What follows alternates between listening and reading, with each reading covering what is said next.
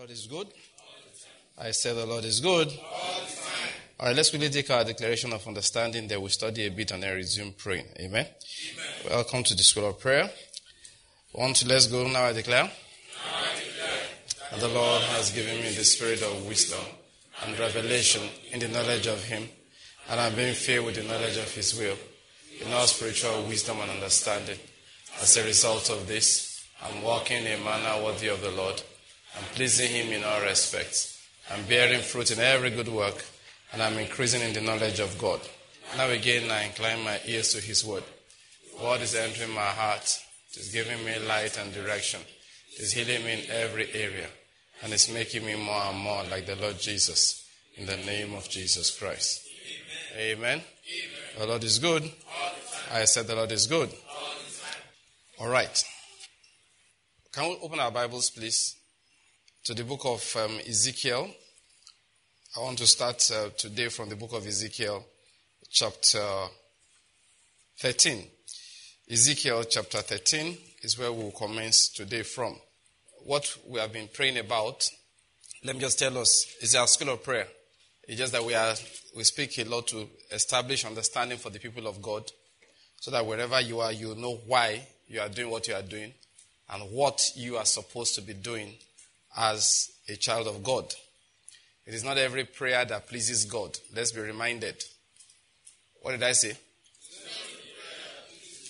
Including the ones he answers. Some of them he answers just a sign that um, I will give him. said, I will, so that he stop worrying us.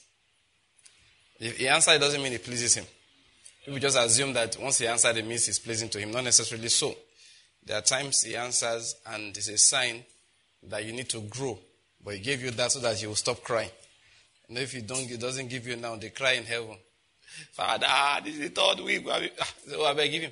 Let's attend to small, important national, international, and spiritual matters. How do I know that? Is we have many examples in the scriptures. He gave them meat according to their lusts. You know what happened as a result of that. And we also know when he gave Solomon the opportunity to ask for anything, he was impressed that Solomon did not ask for some things, even though he gave him the opportunity to ask for absolutely anything. But he was very impressed that the young king did not ask for certain things. And this interesting part, the very things that Solomon did not ask for is what we have made the champion, the center of our gathering many times. The very things that God said to us, I'm so impressed with this young king, is what many times we gather about and we are very happy. And Jesus even repeated it later and said that these are things that Gentiles make their prayer points. So we have to be careful that we don't make those things the focus that we have in our prayers. Now, what we have been looking at, of course, this, since this year began, is that we are taking responsibility. And one of the things you must learn in life is to accept responsibility. And I, if I may take a small digression into the matter of Nigeria right now, I think the one major problem we have is what the Bible calls the pointing of fingers. What did I call it? Yes, it's something we need to remove from the midst of us. We have to remove it. Bible, God doesn't like it. And the one reason why we do that is because of ignorance. We don't realize how very responsible we are about some things. Like Nigeria sometimes we shout there, hey, what is this dollar dollar? I say, look, we know the cause of the problem with the dollar. We know it's us. It's us when we generate unnecessary demand so that things that, because the more you require something coming from outside, the more you need forex. So what you should do as a group of people is to reduce the amount of needs of things, you know, limited to things that only absolutely necessary. But you know what we do? We don't do that. Every time government is still seizing truckloads of rice somebody's trying to bring into the country. When we have plenty growing all over here. Every day they are still trying to get us to. They keep on licensing universities, no, but we don't like it. We like the ones abroad. One way or the other, we just assume that that is where the children will learn the best. And then tomorrow, I say, why, why is dollar not uh, cheap? Why, dollar say, ah, excuse me. You never heard about principle of demand and supply? If you can't increase supply, what do you do? Reduce demand. Reduce demand. All right? no, so is that pointing of fingers? That's what I'm talking about. We have to remove it from the midst of us. What do we do? We should accept responsibility. And as a group, the church should accept responsibility. That is, the church will accept if there is banditry, it's our problem. It's not the government's problem. If there is economic upheaval, it's our, we are responsible. If there is a problem with bad government, it is our issue. It's either because of our actions or our inaction. There is something that we did not do right because we are the ones that can download the power of God. We are the ones that can actually limit the power of God. And I quote this thing that the great man of God said. All right. He said, in any nation where the church is established, God holds um, the church responsible for anything that happens in that country. Please don't ever forget it. In any nation where the church is established, God holds the people of God therein responsible for anything that happens therein. So that's what we're focusing on, that responsibility issue. And what are we particularly focusing on? We want God's praise to be heard from this land. You hear what I said? That's what we're focusing on. See, you have prayed for your needs enough. I hope you're getting my point. God heard it, He will, continue, he will supply it. You an amen to that? Amen. Okay, let me prophesy it. The Lord will supply all your needs. Amen. Every need of your heart, that is things that your heart desires, the Lord will supply them in Jesus' name. Amen. The Lord will supply everything that you need to do His will and to enjoy this life. Amen. In the name of Jesus. Now, not only will He do that, He will give you more than enough so that you can share with somebody else. You've heard my definition of prosperity. It's having enough to do the will of God in your life and having more than that to help somebody else do the will of God. God will make all grace abound towards you. Amen. You will have all sufficiency in all things and abound to every good work in the name of Jesus Christ. All right, now having said that, let's now get on back to serious business. So that shouldn't, when you want to pray, please, five minutes on that, let it go. Is that okay? Give thanks and keep moving. But let's take things that are serious.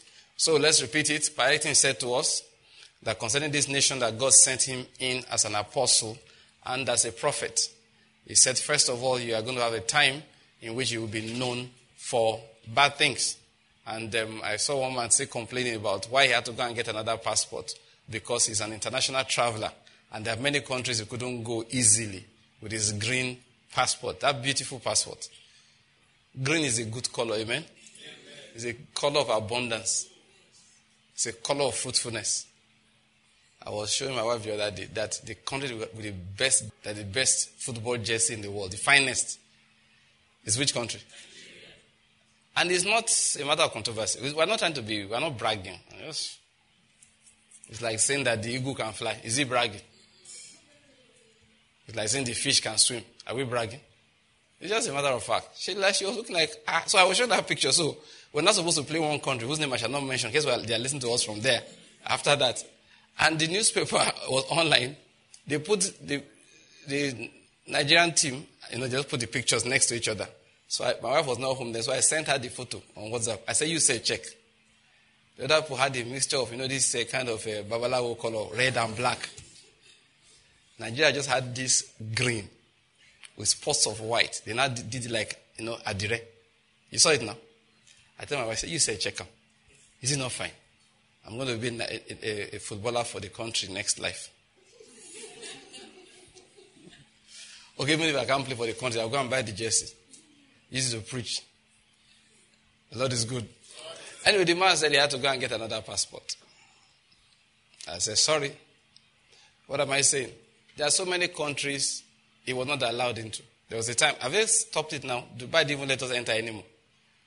There are some countries even doing shakara. That's what I don't understand. It's small, small. Let me not mention it because people are watching us from there.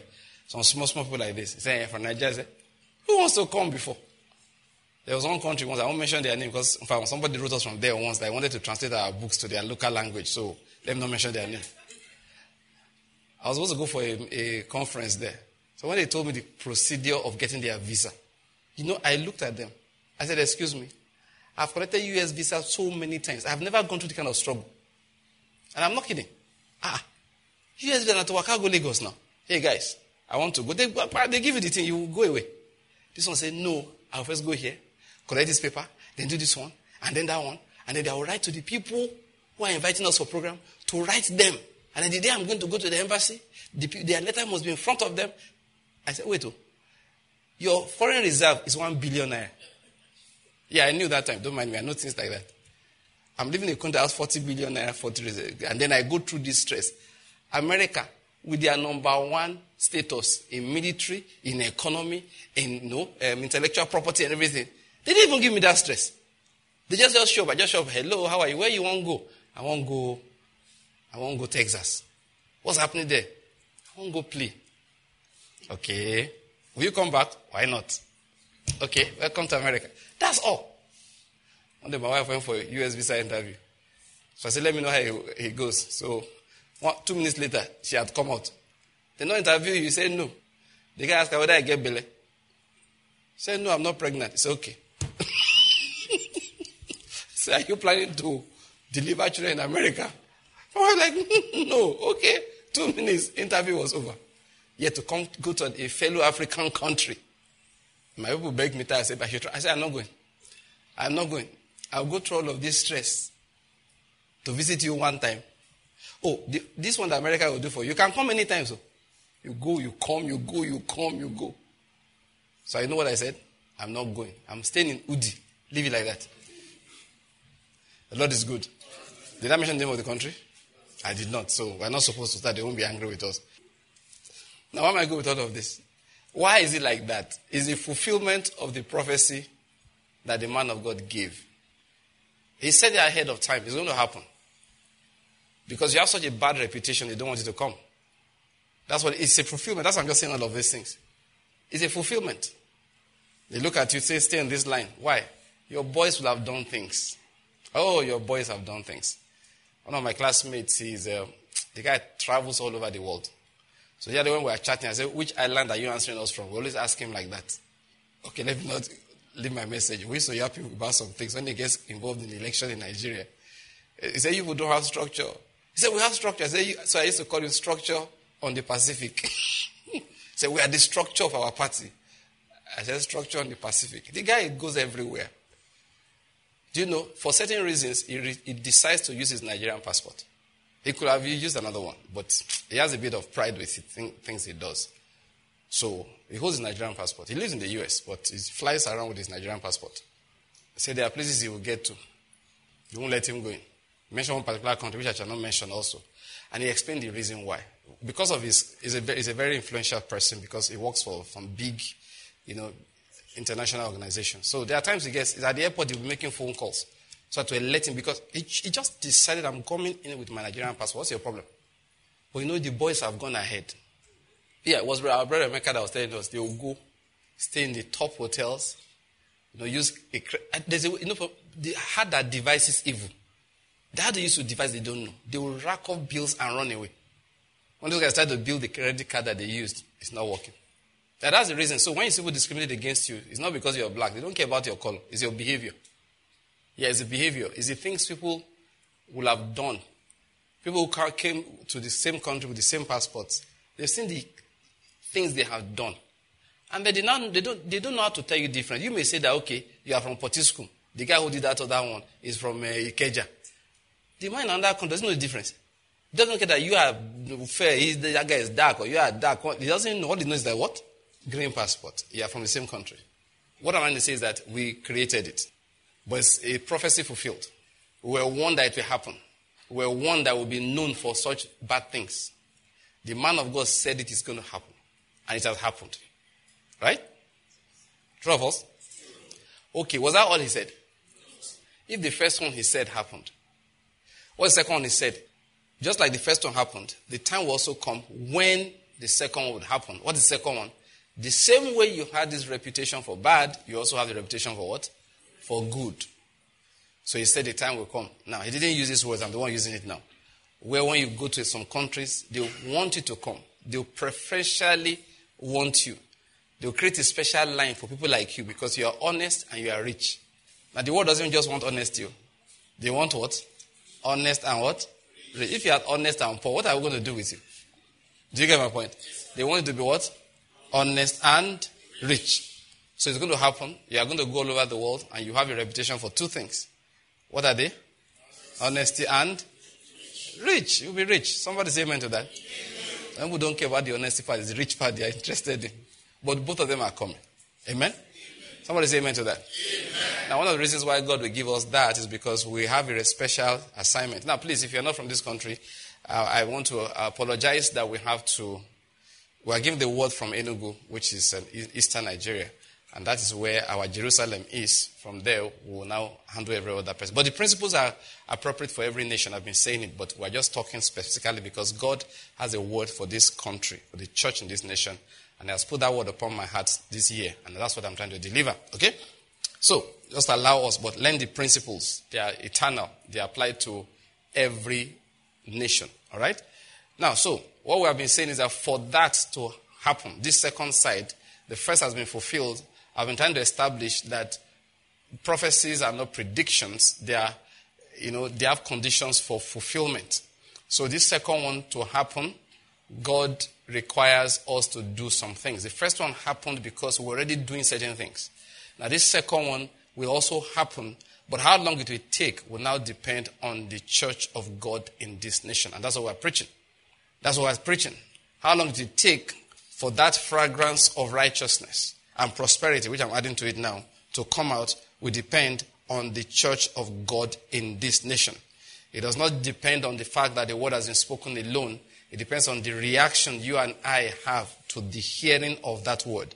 There's a reason why, why he says, Surely the Lord God does nothing except he discusses or reveals his secret counsels to his servants, the prophets. The reason is because there are certain actions that the prophets must take. And we saw a man like Daniel do that. That is, when Jeremiah, right, prophesied, Daniel read the prophecy 40 years later. And he said, This is the time for fulfillment. And he began to intercede. He began to pray. And that's the assignment we also have to intercede and to pray. Now, many times, please, this is the reason why we're doing this teaching, and I was praying to the Lord today that I should please make these teachings go around so those who need to hear them. I hope you're getting my point. It's not enough that we just sit here. Yeah, we will do our part, all right? We can be a critical mass, but it's required that many more people who are important in getting the mass number, all right, into the action. They need to hear this also. Is that okay? Yeah, we need to propagate this truth so that people will hear it and act. Now, so what did Daniel do? Daniel began to pray. He prayed and confessed his sin. And that's what we are doing now. We have to intercede. But then we don't punch as one punch in the air. We have to know exactly what we are supposed to be interceding concerning. We will not just get up and say, Lord, let no no. See, everything that God is doing is centered around his people. What did I say? That's it. So you're not going to go out for such a thing and be praying for the nation, Nigeria. No. I've already established that some things come out spontaneously when certain things are in place. God is saying, if the light, He said, the eye is what? The light of the body. That's what He said. He said, if your eye is clear, your whole body will be what? Full of light. So how do we apply it? If the church is what? Clear. If it's clean, the whole nation will be full of light then what God wants to do in the nation will be done. That's what we are saying. So our prayer, therefore, is going to be focused on the cleansing of the church. It is going to be focused on aligning the church with the purpose of God. And once that is done, the other things will happen automatically. If all the Christians in this nation can be taught the meaning of righteousness in financial dealings, especially when it comes to doing business and dealing with government. All right? Corruption will disappear. Even they don't all, even if all of them don't obey it, but a significant number obeys it. Okay? Then in the outside world, the corruption will go back to where it belongs, which is hiding. It cannot 100% vanish until Jesus comes back. Until he establishes his, his reign physically, in reality on the earth. It will not vanish 100%. However, what is supposed to be is supposed to be hidden. That's what happens in West, in civilized places. You catch somebody once in a while and it's big news. Not the one that you are driving and the policeman just sticks out his hand and collects something like nothing happened. Joking with a friend of mine the other day, something led to it. Okay, um, somebody shared a joke which a comedian you know gave, and one of my classmates laughed and said, "Wow!" If I, he said the easiest way to lose my license in America is to give money to a policeman. Yeah. It was reacting to a joke that somebody cracked. All right, which we're all laughing to. So just said, nah, wow, that country different too. Of course, let's not, that policeman is going to prison too. He will lose his. so they say your, your paper not complete. So now say, officer, that thing looks like um, you can have it. The guy will collect it and handcuff you. And that's it. You're going to prison. Now some people say, but they didn't force you, it doesn't matter. The, the law is don't come and spoil our law for us.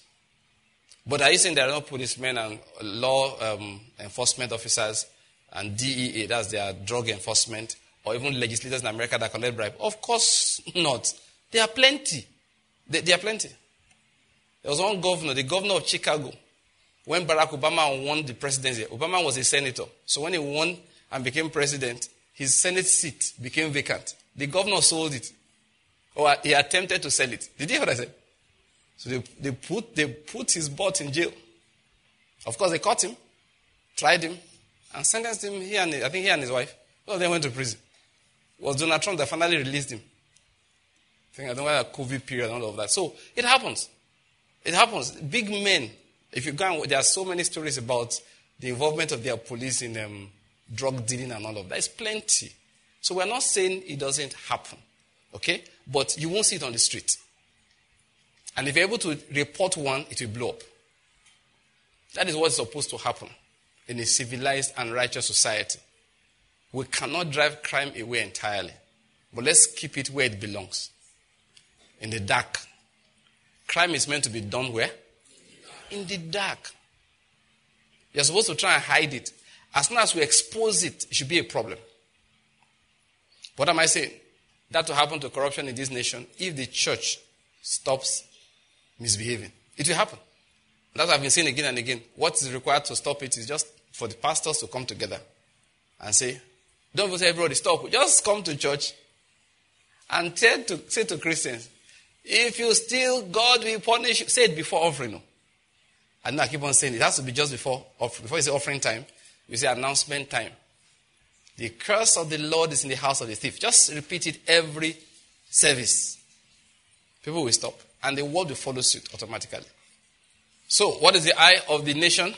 Answer me. What's the eye of the nation? Say it loud. What's the eye of the nation? Now, next question. What is the eye of the church? That's it. The eye of the church, we explained it last time, are the prophets and the elders. The, let's just put like the preachers. They are the eye.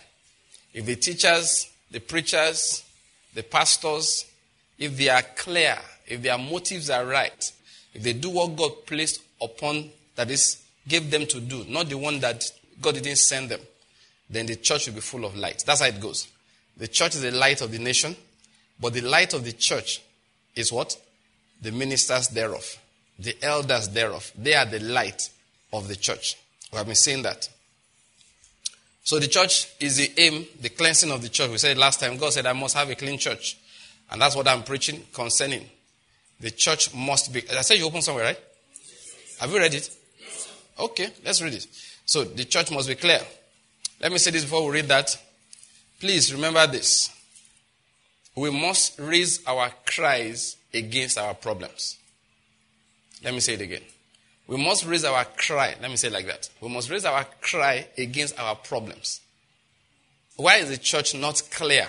We are quoting the scripture. The eye is uh, the the the eye is the light of the body. Are you getting my point? Yeah. Let me just read it again. Matthew chapter 6. Say the eye is the lamp of the body. So that if your eye is clear, your whole body will be full of light.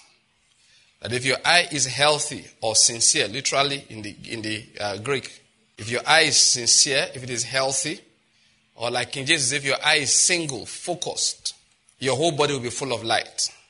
But if your eye is bad, your whole body will be full of darkness. If your eye is evil, if then the light that is in you is darkness, how great is the darkness? That's what I've been referring to. That's Matthew chapter 6. But let's just continue. So, we have seen that, that the problem we have is the problem of elders. If the church will maintain the preaching of the truth, eventually the whole church will be clear. Like the elders, if the pastors, the evangelists, the apostles, the prophets, we maintain the preaching of the truth, just maintain it. It's a matter of time, the whole church will be clear. If your general overseer, if his name is Peter, and is behaving like Peter, nobody would thief for that church. You know what I mean? He will just use one deacon as an Ananias. After one month, one deaconess will be Sapphira. After that, like I said, one of three things will happen. One, those who are not Christians will stop coming to church. Those who are Christians, they will change. The ones that are Christians who don't want to change, God will have to handle. That's what will happen. At the end of the day, the church will be clean. So we need to have a generation of preachers who are all behaving like Peter, who are behaving like Paul. You know, Paul preached a lot of grace. But if he hears that one guy amongst you is behaving like he's high on Nkpurumiri, you know what they call Nkpurumiri? For those who don't know, that's international language for crystal meth, okay? okay? If he's behaving like he's high on drugs, Paul will watch the elders of the church, they don't do anything. He will send it personally, he will hand the person over to Satan for punishment. He said, I'm trying to help him. He said, Sir, he's now sick. He said, I'm trying to help him. He's about to die. He said, I'm trying to help him. Let him repent. Then, when the person repents of his sins, then Paul will now call them, say, I have forgiven him. The rest of you, go and take oil, go and anoint him, he'll be fine. So the elders will say, oh boy, don't come back to church. Paul said, no, no, let him come back. Let him come back. Otherwise, he will now die of sorrow. Do you follow my point? Yeah, that's the kind of, look, Paul may have tolerated a lot of things, but he knew, he, he just watching for people to grow. If they will not grow, he handles them. He, hand, he, that's what he used to do. I don't need to tell you that Peter didn't take nonsense. Did I need to tell you that? No, Peter didn't take nonsense. You saw the way he handled everybody. Ananias should have seen when John was the one in charge, when Peter went on leave. Maybe Sapphira and Ananias will have survived, but not with Peter. Peter didn't take nonsense. Another guy came and brought money for anointing. He, if you ever saw there's a series of uh, uh, um, movies they did on the New Testament, on the book of the New Testament, yeah, but watch, some of it. When, when um, what's the name? Simon the sorcerer approached him. They had in that movie, they had to hold Peter. They had to. it's a movie, but I can understand. They had to hold him, and by that time, the whirlwind started moving. Oh. The leaves were already shaking. Dust was already raising. The way it raised again and Ananias. They were holding Peter. Wait, wait, wait. That man don't the cooler. The guy's eyes are turned red. That's uh, Simon the sorcerer. Now move you. I'm just trying to tell you that. That they knew Peter. Don't try him. Peter will be the pastor of church in account offering, not complete. Hey, hey. Hallelujah. All ushers wait behind. The deacon in charge of finance, please wait behind. Father, we. Eh, say, sir, sir. People be bringing. people be bringing money out of places. Peter will look. I perceive this money is not, not yet complete. Say, it's not with me, sir. Eh. I said, I perceive that this money is not complete. There's nothing on us, anything on you. No. Hey, Peter said, Oh, hallelujah. Eh, he said, I perceive it's okay. It's not on us. It's actually hanging on top of that speaker. That's why we kept it. Peter will finish everybody. How can you be stealing when Peter is the senior pastor? You think I'm making it or read your Bible? See what he did to people who this. And now it's not even steal. Are people are aware? He just brought his own money and lied on how much. Say, this is how much they paid us this month. I brought my whole January salary. This is my first fruit. One lady, one lady wrote, wrote us once that, please, so she took her money to church. But she, she was honest. January salary. Say, first they bring first fruit. So she took transport money for February. Out of the money. And went to church to go and present first fruits. So now, by the way, for those who are asking, in case you are asking, first fruit is not your whole January salary. I hope you hear. Don't feel under pressure to go and carry everything they paid in January to carry to joy. If you want, it's your money. I hope you're getting my point. What did I say? It's your money. You can do anything you like with it. Is that okay? So I'm not saying please don't carry your first your January salary to church. You can. You may. It's your money. Do you follow my point? I can take February, January, March, April, May, and give it as an offering. There's nothing wrong with it. But please, if somebody says that God demands it, it's not true. I'm not going to discuss that in detail, but say Pastor Bankie said it is not true. You hear what I said? you are not under obligation. It's as you like it. Some will even tell you, hmm? people calculate different ways. Some will tell you that, I heard one preacher, I saw read somewhere, that it's only when it's first fruit of what? Your increase. That if your salary went up from 50,000 to 55,000, you only owe the 5,000 once. You paid that 55,000 for the next five years, don't owe anybody anything. So you say it's your first salary for the year. It's manufactured doctrine. Did you hear what I said? What did I say? Some people even say things like it belongs to their most senior pastor because the high priest. Please, if you are the one they call high priest, don't want yourself. There are titles you don't struggle for. We have only one high priest in Christianity. His name is Jesus Christ. You cannot use that to insist everybody gives them their January salary. That is so ungodly. It's so ungodly. It's, it upsets my soul. Sometimes we, be, we behave like we're actually greedy people. Yeah, that's how we behave. Come on, let's stop being, let's stop being ridiculous. The first fruit is not strange. It's not strange. Go, they do it in harvest. That's what it is. Uh, what do you call it? New Year Festival. That's what it is. Normally, it's one or two tubers you take there. That's all. This is what I tell people. If you want to practice every year, let it be your first expenditure. The amount is never decided in scripture. The one that was given as an instruction to the people of Israel, they brought it in a basket. Like, you know, you hamper. Yes. Don't have to be big. Just load some things inside. But it had to be the first harvest. You couldn't be the second. You couldn't start harvest on Monday. You bring the, the one you took on Tuesday. No. It had to be taken from the first. It's from. It's not the whole. The day you start harvest, the first things you take off from there, you scrape, take a basket full and rush and go and present. This one that we insist that Christians, your whole January salary must go to church. You know, we manufacture it out of thin air. And I think it borders on covetousness on our part.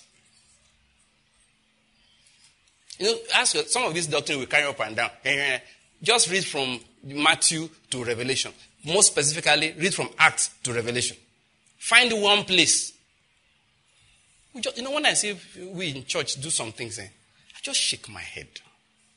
That's why they call us Jesus Christ PLC. Yeah, these are names we have been called. People now make into a doctrine. You see, pastors run up at the end of January, they go, they walk out from one church to the other. Yeah, ah. Please, let's leave that thing. You know, it's not nice. It's just not nice. The New Testament tither and first fruit giver and everything is a generous Christian. Let's just live a generous life on a regular basis. This legalism won't get us anywhere. I'd into that. The lady that wrote, he said she carried first fruit to go church. But she was honest. The pastor now said, well, it's not complete, so it's not collecting. Yes. The man refused to collect. So she explained to the pastor, sir, I have to go to work. Okay, I will give you the balance later. I'm not kidding. The lady said the previous year she gave the whole that she suffered too much in February. So this, this February, she's not doing like that.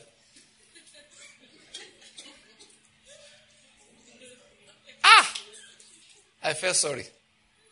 We sent her a reply. Just the kind of thing you think I will say. But I didn't tell, you know, this way I behave. I won't say, don't worry. No, no, I just said, please avoid the pastor. Go to the offering basket, drop it there. It's between you and God. God will not reject it. That's what I just told her. She replied, said, Don't worry, I'll spend the money anyway.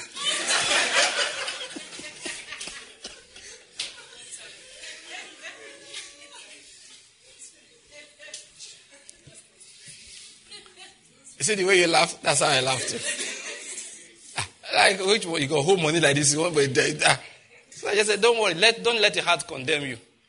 You have not stolen from God. She was very honest about it. Told the man, look, I've taken transport fare for not even food money, but just so I can go to work in February. That's what I've taken out of this. They said, no, the whole thing must be complete. You can't chop the whole money. The Lord is good. That's how one young woman came one day here not this, oh, I mean, where we used to be. And told me how she suffered the whole of NYSC. I said, why? So any money she gave, she got, she had to give it as an offering. All her NYSC allowed. So I'm looking at, how were you eating? So one day, somebody now sent her money. It was her birthday. She was so happy. See that, this, look at this money. Then she went to church. The pastor said, except it pays you. Hey! She carried the money again, dropped as an offering. I was looking at that girl. She was talking to me like this. Do you know, my heart was, you know, the Bible says Jesus loved him. Remember that is compassion. I just, I looked at her. I said, but why? She said, they told us that's how we will prosper. Yeah, that's what she told me. She said, they told us that is how we will prosper. So I said to her, God has answered your prayer. All your seed has germinated. It's bearing fruit. You know the fruit? Me.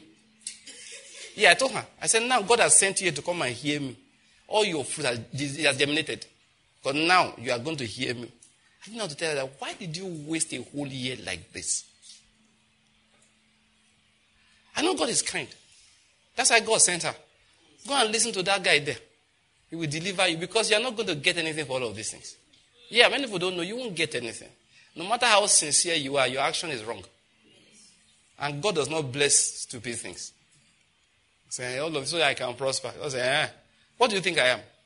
I'm? You must think I'm a very wicked person. For those who are wondering. Now, I'll get back to my message in a moment. Let's talk about this money thing small. Pastor, what should I give? What your heart can give without keeping you awake at night. That is it. He said, Give that which pays you. Please, I'm begging you. If it pays you, don't give it. My own doctrine is different. Though. Now, where did you see in the Bible that give the one that pays you? He said, I will not give to God which cost me nothing. That is, you know, it, maybe you don't speak English. That's why you say that. That's what that thing is saying. Let me be honest with you. 5,000 naira. This is not bragging. I mean, I don't think I'm surprising if I say that. It's not big money for me. Is that okay? But you know, every time I spend 1,000 naira, it's costing me. It's my money. That's what it means. It's my money. So, if I tell you that I will not give to God that which costs me nothing, like I've been in places before, they say, ah, if you don't have an offering, tell your neighbor to give you an offering. I say, your neighbor that's giving, not you. I'm not saying it's an evil thing, but it's your neighbor that's giving, not you. You can't turn to me and say, please, I have nothing to put in the offering basket. Give me. And you think you are blessed. Don't, don't be, are, what is wrong with you? You want to give my money. It's my money. It's not your own. People tell me, say, please turn to your neighbor to put an offering in your hand. I'm like, excuse me. I, I don't have. So I just tell my neighbor, please put two. Because if he gave it to me and it's really mine, I have a choice not to drop it in the offering basket. So if, maybe my neighbor gives me and I say, ah, you don't have any offering? I say, bro, I not get to. Now he can charge me 2,000. I, I check this one. Nah, thank you very much. I put one key, I put the other yes, now, yes, now, because I didn't, you didn't know that I didn't have money to go home. I was planning to slap back home. You know what they call slapping in Benin those days? Eh? I want slap, go back, go house. I just trekking. I was going to trek back home. So this one, I, I think I give me two. I said, nah, Baba God, you let me share this thing. You take one. I take the other. So that's the meaning when he said that, when David said to, uh, to um, Araunah, that will not give God that which cost me nothing. It wasn't like anything was expensive for David. How much was it? Just maybe one bullock or those small. It's David we are talking about, oh, who gave almost everything needed for building the whole temple all by himself. Few, what everybody else gave put together was not as much as what David alone gave for the building of the temple shortly after. So don't, it's not that. He gives, I won't give God that which doesn't cost me anything. He was not saying that it has to pay me. If it does, that's how one of our brothers, they go preach. If this thing is not paying you, it's not a good enough offering for your God. Ah, the guy, look, look, look, look. What he did not know is that he said, money can't pay me. And being honest, I'm like that. God has helped me. Money can't pay me. If you collect everything, it won't pay me. It won't, I'm not kidding. It's money. It won't pay me. It won't pay me at all, especially when it's cash. In fact, if you took um, my shirt, that's more painful because I'm going to walk, you know, maybe I did here and I just remove my shirt.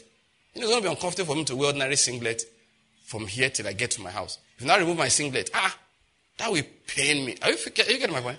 What if it's money come, it's not going to pay me. I don't care how much it is. It's, time, it's money. Hmm. Look, let me tell you something about money. Don't fear money. Don't fear it. Especially when you have it, don't even respect it. Because if you don't, inflation will collect its portion thief. That's how God has done it. That's so treat money like that. So what they, they told his brother. They didn't know he was like that. He said, Give that which will, which will pay you. So he said that money can't pay me. He said, What will pay me? His son, one, uh, one antelope horn that my ancestors hunted. So they caught it. It's been our family as a sign that we are the strongest family of hunters in our village. It has been passing down from generation to generation. It's not really juju, but it's a sign that I'm, I'm, a, I'm a descendant of great hunters. Like one of my guys, his name, okay, let me not mention his name online uh, uh, uh while streaming. One day asked him, What is the meaning of your name? His name is the man with the bullet. Yeah. I said, What does that mean? Because it was in their dialect. It not said in the common Yoruba for me. I said, Okay. He said, The full name is the man with the bullet, the man with the gunpowder, and with the gun. So that's their name in their family. The man with the gun, the, the bullet, the gunpowder, and the gun. So they shortened it to the guy with the bullet. So that's the name he bears. The guy is a doctor. So you go to enter a clinic. Good morning, can I see Dr. Bullet? Seriously. That's his name. He says he's from a family of hunters. So that no, that's how come they, their family, their traditional profession was hunting. So this brother, anyway, they called the horn of antelope. He's been in his family for four generations. So he said, This is nothing that can pay me. So now I carry. Like I keep on saying, in Africa, you put antelope horn inside of a basket. when they were counting it, what did they see inside? If it's a real African unbelieving believers that are ushers in your church, All of them first disappeared. antelope horn. Okay, let me tell you. It's not antelope horn. The guy put snake skin, which is worse. They opened the thing like they saw python. No, was it python or, ma, or spitting cobra or black mamba? One of those things. Yeah, the guy put them inside. Though. That guy, the guy wearing green near the door. He's not the one with the green. The one next to the guy with the green. Nature scatter. They said, what? He said, ah, they said, what you pay me? Said, this is the only thing I can pay. Hey, people of God, let's be honest with ourselves. Anything you give, once it's your money, is the one that's what? Costing you. But if it's a give an offering, you say your neighbor should give you, you've given God that which didn't cost you anything. Is that okay? So please, let's not um, fool ourselves. So what should I give as a Christian? Please, I'm not saying you should not deny yourself to give. Did I say so? Did I say you should not give everything you have? I'm not even one that I don't believe that you can't borrow to give. I believe you can borrow to give. Yeah, I believe that. And my reason is very simple. You borrow to buy a car. You borrow to build a house. You borrow to do other things. Why I come is only give, you cannot borrow to do. So anything you can do for yourself, you can do. That's my own theory. And you understand my logic behind it. Okay? So that's my own. I'm not saying you should go and borrow to give. Did I say so? I'm just saying that I don't believe in you can't borrow to give. If a man can borrow to buy a car, he can borrow to do other things. That's my own, okay? But then, so I'm not saying you can't be a great giver. What I'm just saying is that you are not going to give and be losing sleep. Anything you are giving and you are fidgeting over it, you give something beyond you. I hope you're getting my point. If you give and you are waiting for when God will repay it, say, Kai. Pastor Kemuti said that we should give. Oh. Today is the 15th now. And so your wife said, Honey, what's going on? I'm just, you know, that offering, you never, you never yield. Till now. And God is faithful. God is faithful. God is faithful. Maybe that man is not as anointed as we thought. Say, God is faithful. No, God is faithful. You know, you know why you're saying God is faithful? You want to remind him that he's faithful. In case he has forgotten, God, you know you are faithful now. You know you are faithful. I'm not saying you are not faithful, just that today is the 18th. You don't seem to notice. Because they said that suddenly you are going to do something now. That's, uh, listen, you want to know the truth? You give too much. Hey, please, I'll get back to my message. I need to just help people again. We do this once in a while because people seem to forget. Somebody say, now there's a special anointing right now. You rush in and tap into it. You saw your car. Please, go and get the car keys. I'm begging you, go and get the car keys, enter the car, and drive away. You're telling me? See, I know what I'm telling you. You know, I don't want anybody to make merchandise of you. When they put you under pressure, eh, right now, you go now, you know, this might be too late, you don't want to delay. That's what the devil does. The devil will be telling you, wait, think about it. That's how he wants to steal your inheritance. It is that guy that's stealing your inheritance, not the devil. He that believes does not make haste. Not of compulsion. Nobody should press you. You want to give your whole car, they say you should do it suddenly. I hope, I hope you are not married to somebody who has a hot temper. That is like your husband, he, he gave you car to go to church, you came back without it. Please don't call me to solve, solve, solve family problems. Before you call me, collect the car back. Good enough, you are covered by scripture. Yes, now, uh, 24 hours never elapsed. You made the vow, the, the man reverses it. What kind of thing is this one? Give me my motor back. He said, Yoruba man said that your eye will sweat. Say, let it sweat to come down. There's something Yoruba land. They say your eye will swell if you collect the car back. That why your eye will swell. say, Pastor, she when it's will go down again. Please don't try that kind of thing. They, I, I mean, I give my, my wife car to go to church. She came back. Say, where's my car? Say, don't worry, it's coming. When you were going, you went with it. You are back now, it's coming by itself. Say, I shouldn't worry. Do I look worried to you? I just want my car. Say, my husband, relax. God is faithful. Ah, look, excuse me. This one you are speaking in parables. Because he told you that within one week, God will do something that you have not seen before. I will do something you have not seen before. no. Kai. Apostle, your guys don't try. I'm just telling the people of God, don't feel pressured by anybody. Should you give your car for the gospel? Of course. Why not? It's good. Ah, Brother Andrew sold his house to buy Bibles. It's not a big deal. What is in a car? But nobody should pressure you. That's all I'm saying.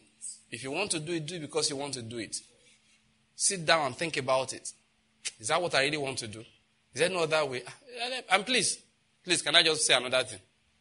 Ah, Apostle, we'll get back to our message in a moment. Stop using the church to change your car. You go and bring one useless car that's been breaking down often. Last time you were going to Onitsha, it was from, you only got as far as Oji River before we had to call Chinedu to go and rescue you from there. Your shaft fell apart. Another time you are going to Abakaliki, you never even reach Izezagu. Eh, Abi? Uh, anyway, you never even reach uh, halfway. That's it. You begin overheat. Gasket burn. We had to tow the car into one filling station there. I'm going to be changing the gasket. Anyway, in three months, that car has had three major disasters. The now says, sow a seed. You now bring that car to church. The Bible says, bring an offering without blemish. you know, people will now do it. They now sow that one, expecting God to now replace it. So, what will God do with, with your scrap metal? Go and sell your scrap metal by yourself. And use your, come and use your money as an offering. Don't come and put a big chunk of, of iron there that I should not be praying and be thanking God for your life. And I give my assistant pastor to drive it tomorrow. Then the guy is not coming to work on time again. Not, he can't do mission work. And you are saying you give to church. Me, I have a habit. Anything I'm not using, I'm not giving. Then what I mean is this. I, you ask my wife. If, like now, if I want to give out clothes, you know that I'm, it must be something I'm wearing. Not that it's so aged I can't wear it. I can take it from my back, remove it, and pack it and give somebody. There was something we had that time. I said, Oh, I said, some people don't mind it. I said, I mind giving it. He said, But there's nothing wrong with it. I said, Something's wrong. That's why I stopped wearing it. So now, I'm not saying must do the way I'm doing. I said, I will discard it somewhere and then go and pick it by themselves. I said, But my hand cannot give it to you. I'm sorry. That's just where I am. Now, I'm not saying you must be like that. That's the understanding I have. My hand can't give you. It must be fully functional when I'm giving it. So please, when you want to give um, car to church, bring a car without blemish. You hear what I said? You know what I mean without blemish now. Uh-huh. Not the one the day after you give us, we have to go and change the engine. Change the engine by yourself. Nothing wrong with old car. I'm, I'm, do you get what I'm saying? But for goodness, you want to bless somebody. You see, that is why when we are operating some funny doctrines, we do stupid things.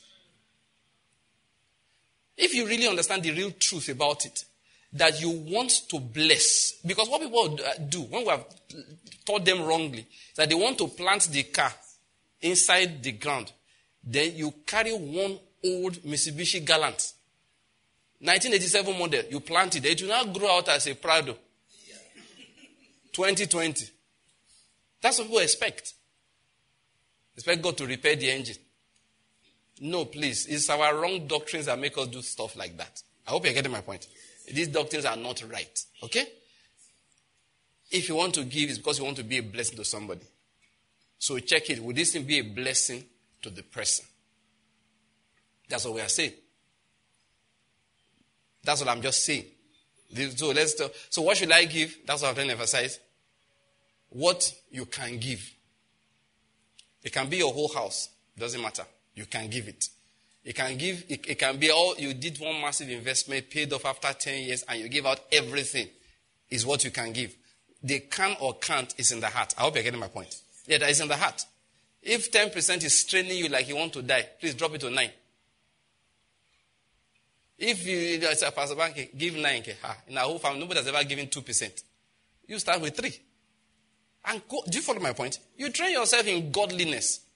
Not if you give once, you are, you are now be, be like two, two ladies taught me one day, uh, Pastor. I said, What is it? He said, That pledge you made, we want to change it. I'm serious. Oh. I said to them, I said, Of course, it's allowed. But I was one that preached that day, you understand? Maybe my anointing moved them. You know, anointing moved them. Now they go pledge what they couldn't handle. So when I came to me one day, I'm not, I'm not one of those who control issues in the church, but I just told them on doctrinal level. I said, please, it's your money. It's not a, it's not a, this thing. It's as you like it. Now, do I think, now I don't know the details of their life. You understand? I've seen people pledge things that, let me not say this. Oh, because we stream this message, I can't tell you guys a lot of gist that will have been nice. Okay, let's just summarize like this. Eh? Whatever you can give is acceptable to the Lord. Number one. Number two, you increase your capacity out of love, not out of uh, let me so.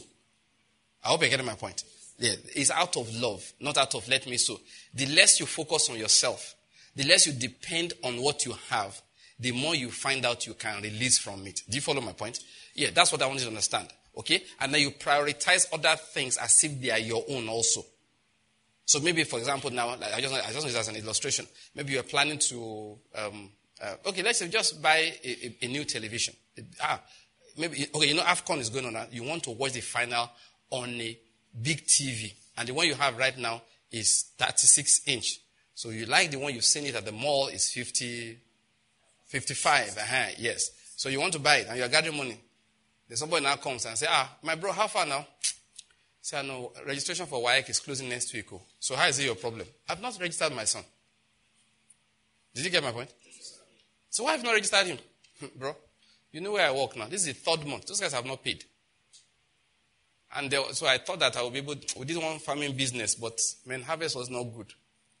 Ah, and you're looking, and your mind, you have money for, you're gathering for 55 inch TV. That's the day you start watching football. Say, Father God, I give this AFCON as a, as a seed, thank you, a living sacrifice. Say, bro, ah, you can't pay. How much the wife is? Man says it's 23,005. You know, there are things you're not supposed to pray about. So let me think. Can you say, no, no, no, no, no. Say, bro, say, should I wire you the money? Or give me the, give me the bank, uh, where, where am I supposed to pay it in WAEC? Carry your phone. Why, just transfer to, give him the slip. Tell your son to go and register tomorrow. I hope you're getting my point. If some, as it, go, goes away, mistakenly goes to tell somebody, ah, please, oh, go ahead, me tell, uh, thank uh, Brother Uche. Oh. He was, uh, that was it. Uche did what? He, are you serious? I miss if I never pay. Oh.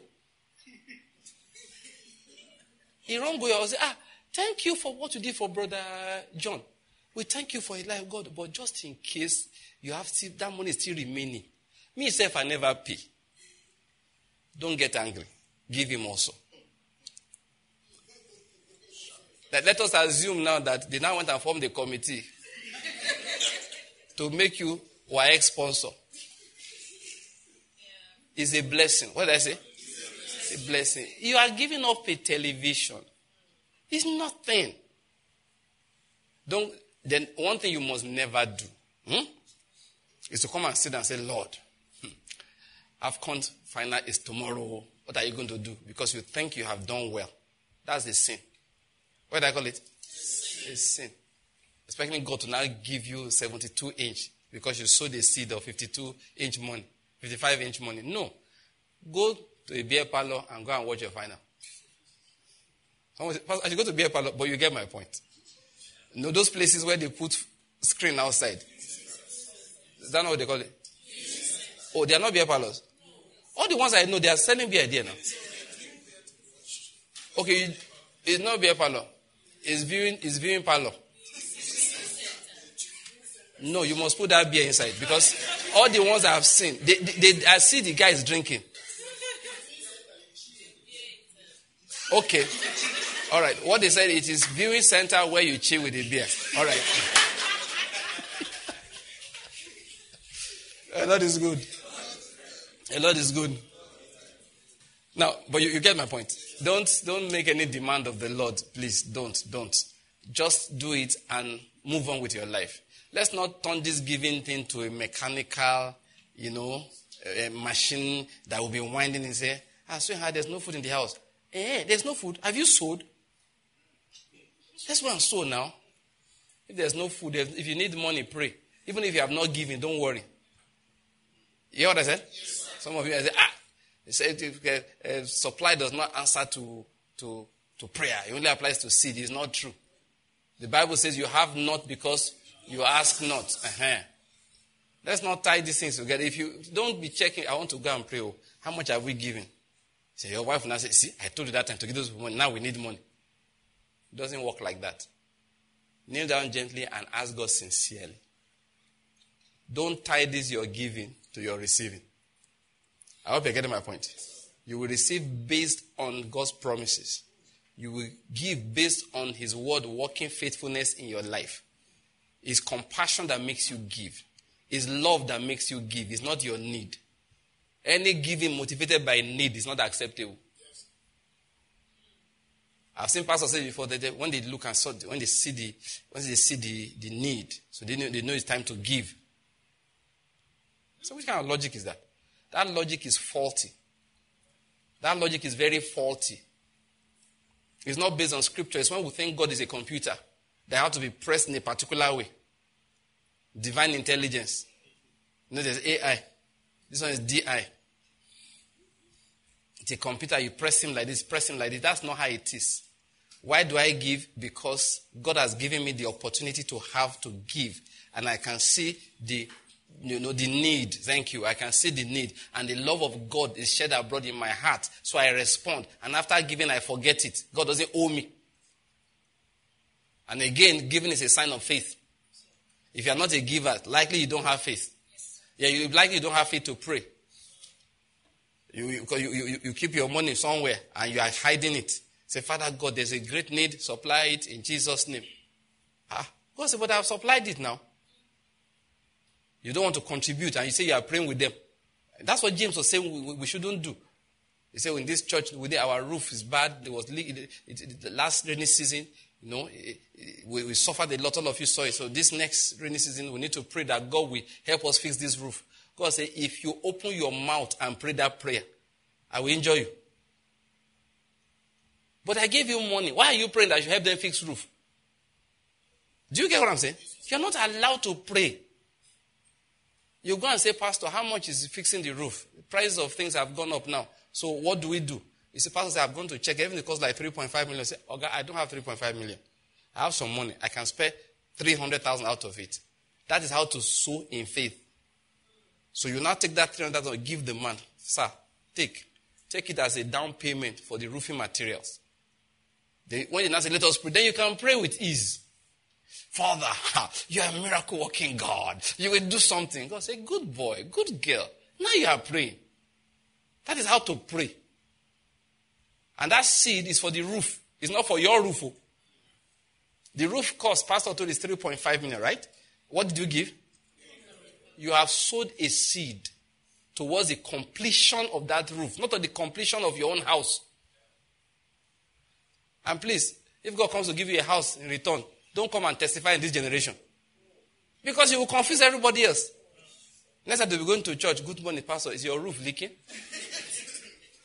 Why? It is their, it's themselves they want to give to. Please, let's stop it. What did I say? Let's stop it. It's not good. Now, the only question I want to ask is how did we get here?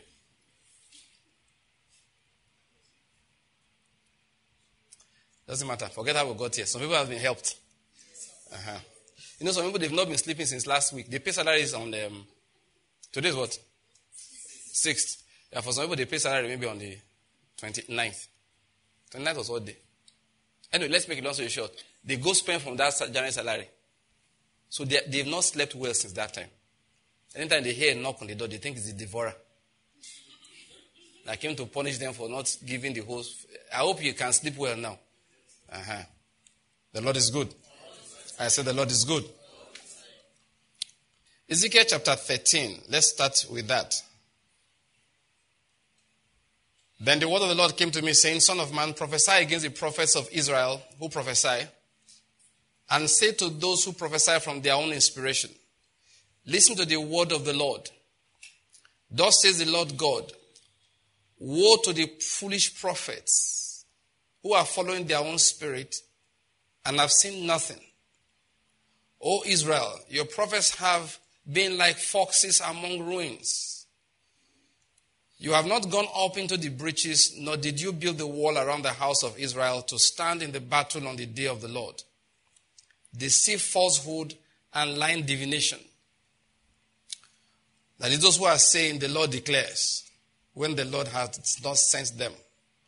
Yet they hope for the fulfillment of their own word. Did you see a false vision? Did you not see a false vision and speak a lying divination when you said, The Lord declares? But it is not I who have spoken.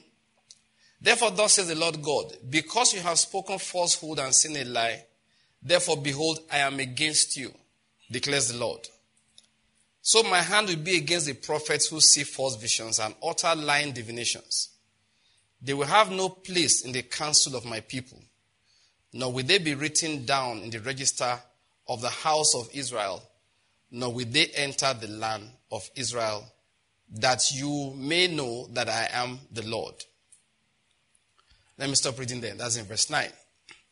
God says, I am against these false prophets. I'm against you, he says.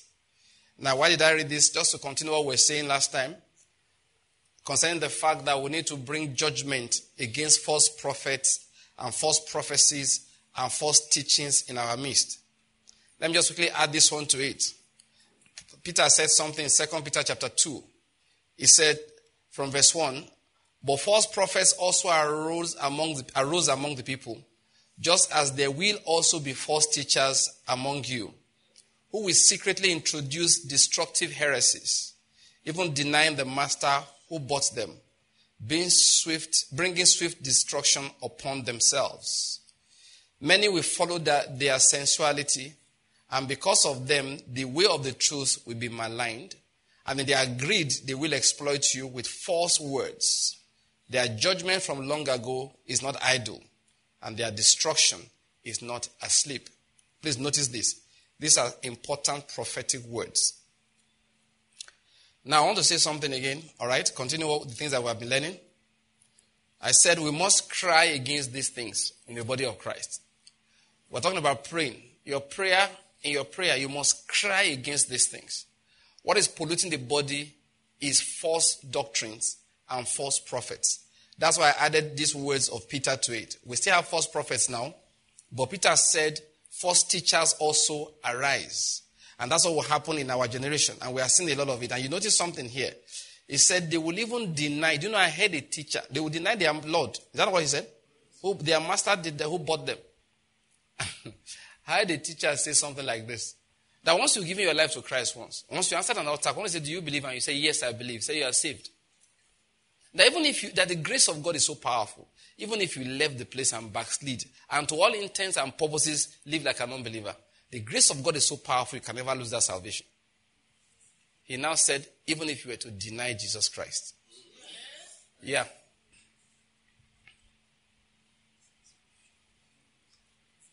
It's a man I, I mean, I used to listen to him on TV. I think he passed on not too long ago. An American preacher. Peter already warned us things like that will happen. He said it. That why that is not about your works, is that grace of God is too powerful.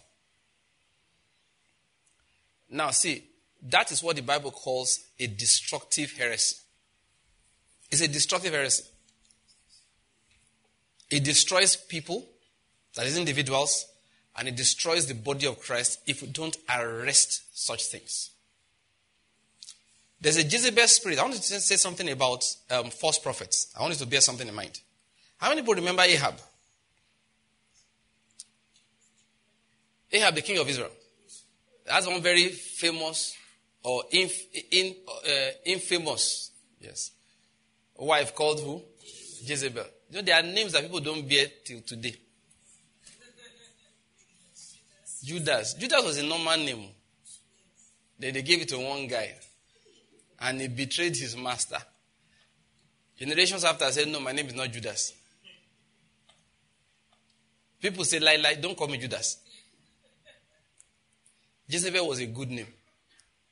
Until one girl, whose father was an idol worshiper, married into Israel, was the wife of the king in Israel, and made, if you see, if you read the Bible well, he said it was because of his wife Jezebel. I don't have time now to read all of those references. Is, it's there. And there's something that God used to say in Israel. He used to compare people's sins, people's sins, to the sin of Jeroboam.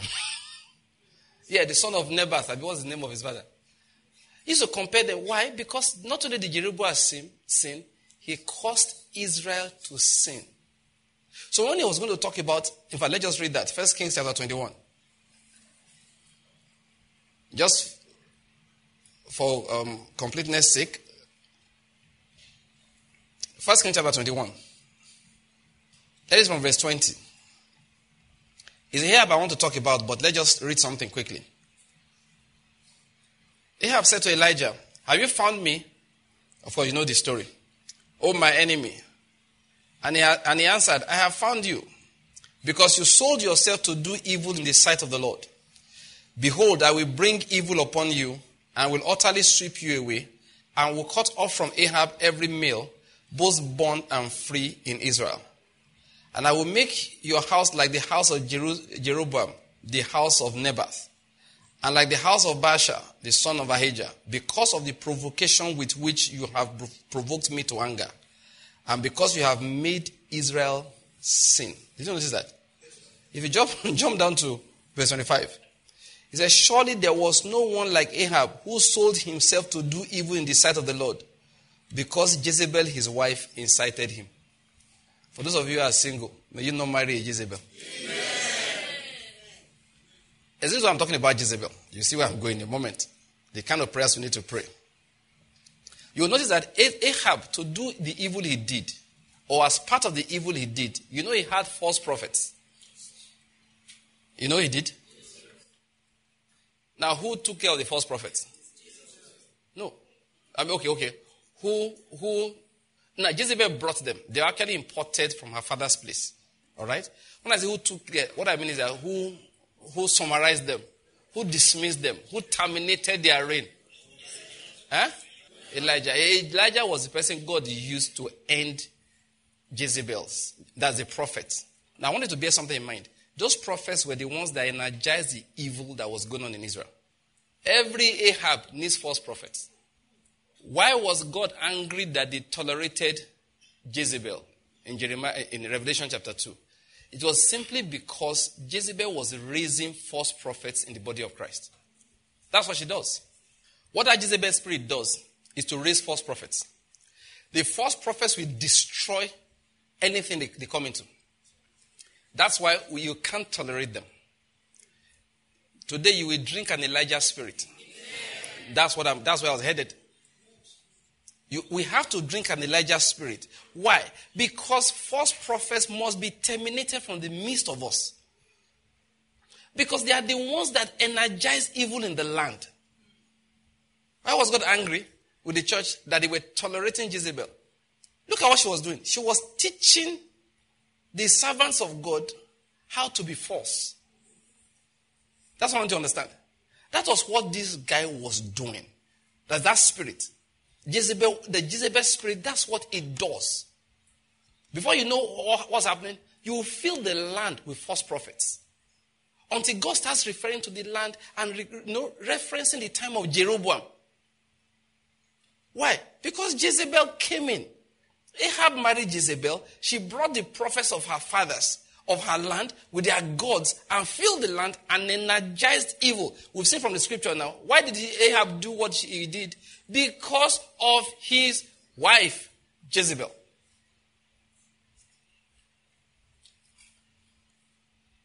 Ahab had his mental problem, I know. But without that woman, he would not have been as bad. In fact, if you read that one, I just didn't bother to read it. You will see that after Elijah finished speaking to him, he began to cry. So much that God said in verse 28, then the word of the Lord came to Elijah the Tishbite saying, do, do you see how Ahab has humbled himself before me? He feared God small. But Ahab, okay, you know what happened now? After, the, after God came down by fire, you know God came down by fire.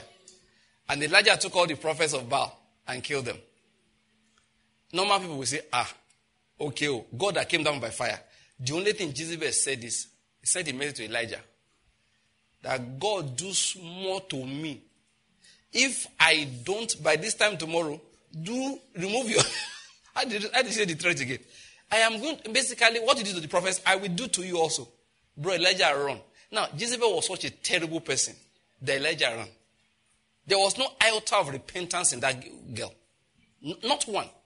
Her husband cries when you threaten him. You execute in front of Jezebel, say, I will retaliate. That is the reason why God was looking at the church, say, and you are tolerating Jezebel. No, you shouldn't. You can't. You must not. That is, you. What is you must not? Now I'm looking for the word. Jezebel should not, must not be tolerated. That spirit must not be tolerated. But let me give you one small bad news and a good news. The bad news that we have tolerated Jezebel for so long. The prophets of Jezebel, what are, they were prophets of which God? Prophets of which God? I want us to read the particular scripture. You'll see something in a moment. Quickly, open to Jeremiah chapter 23. What I'm saying to you now, I am saying by the Spirit of God. And we are going to rise up in the moment and just do what Elijah did. And the God that answers by fire will wipe out the spirit of Jezebel from the midst of us. Amen. Jeremiah chapter 23, from verse 9 okay, let me just read verse 13. We'll, go, we'll come back to it later. Moreover, among the prophets of Samaria, remember Samaria was northern Israel, okay? Moreover, among the prophets of Samaria, I saw an offensive thing.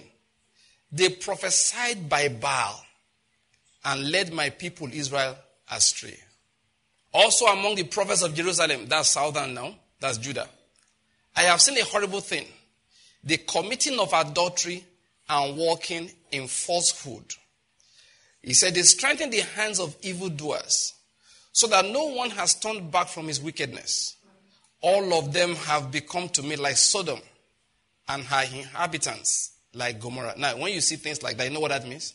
God says, I will destroy them the same way I destroyed Sodom and Gomorrah. They have become to me like the people of Sodom and Gomorrah. Now, listen, verses 13 and 14 are actually saying the same thing, joined together. They prophesied by Baal and led my people astray. He picked that up from northern Israel. Then from Judah, he, the same spirit. What was he producing? That prophecy by Baal was going on. And what was the result? Committing adultery and walking in falsehood. If you go and read in Revelation, exactly, Jezebel was teaching the ministers, my servants, to commit immorality. The same spirit. Now I want to tell you something that was, like I said, I'm speaking by the spirit. What is the name of Baal? In this generation. He has a name Mammon. See, you know what our people are doing? They are prophesying by what? By Mammon. I don't need to tell you, it's happening everywhere. Doctrines instigated by the spirit of Jezebel. One of our brothers went to church. The pastor was preaching. Is it first fruits? All those kind of things. You know, first fruit, redeem your firstborn. You know, those kind of things. So he went to meet the pastor and said, Pastor, I don't get it. What is going on? It's an Orthodox church. They know his title pastor. Just use pastor. That's not the title they use. So when I met this, uh, let's say shepherd Shah, say, Sir, what's going on? When do you start preaching like this in this church? You know what the man said to him? Our people are carrying our money to all the Pentecostal churches. Yeah. That was the defense he gave. There is January now. All of them will disappear and go to the pastor down the road who's pouring anointing oil, washing their hand in oil, pouring oil on the ground, telling them to do this and do that, and collect their. Said the man said, well, "Look, if they are willing to part with the money, let's collect it here." So he came to church, and you know what? It's painful. People do it every day. Some didn't start it initially, but they saw their members because you know it's happened before. You see things like that. Maybe you've been preaching and preaching and preaching. You think people are listening to you. They now go somewhere, somewhere that say, Who's going to say, God, I want a breakthrough. I want to break all the curses in my family. A special seed today to break the generations of poverty. You will say, Lord, here is my $10,000. You can bring it in Naira. And then you, you've been praying to this person. Next thing you know, the person gets up and goes to the front. And you're looking like, one, one, wait, wait. Everything I've been teaching you. But secondly, you have $10,000? And I never drink your coke. Yeah, pastors do it. Next time, say, okay, no, it's not your fault. Don't worry. Don't worry. If is coming to your own church back, if a program in a jam, you say go for that program. It's coming to church on Sunday. You know, the Lord said to me, any seed out of the house is seedless. uh, the woman don't say it's him. Or the guy don't say it's him. Mm, no, Allah. For the seed outside to be fully fruitful, the seed inside must be working. Like somebody said, if you give offerings and you have not tithed, you have no land on which to plant.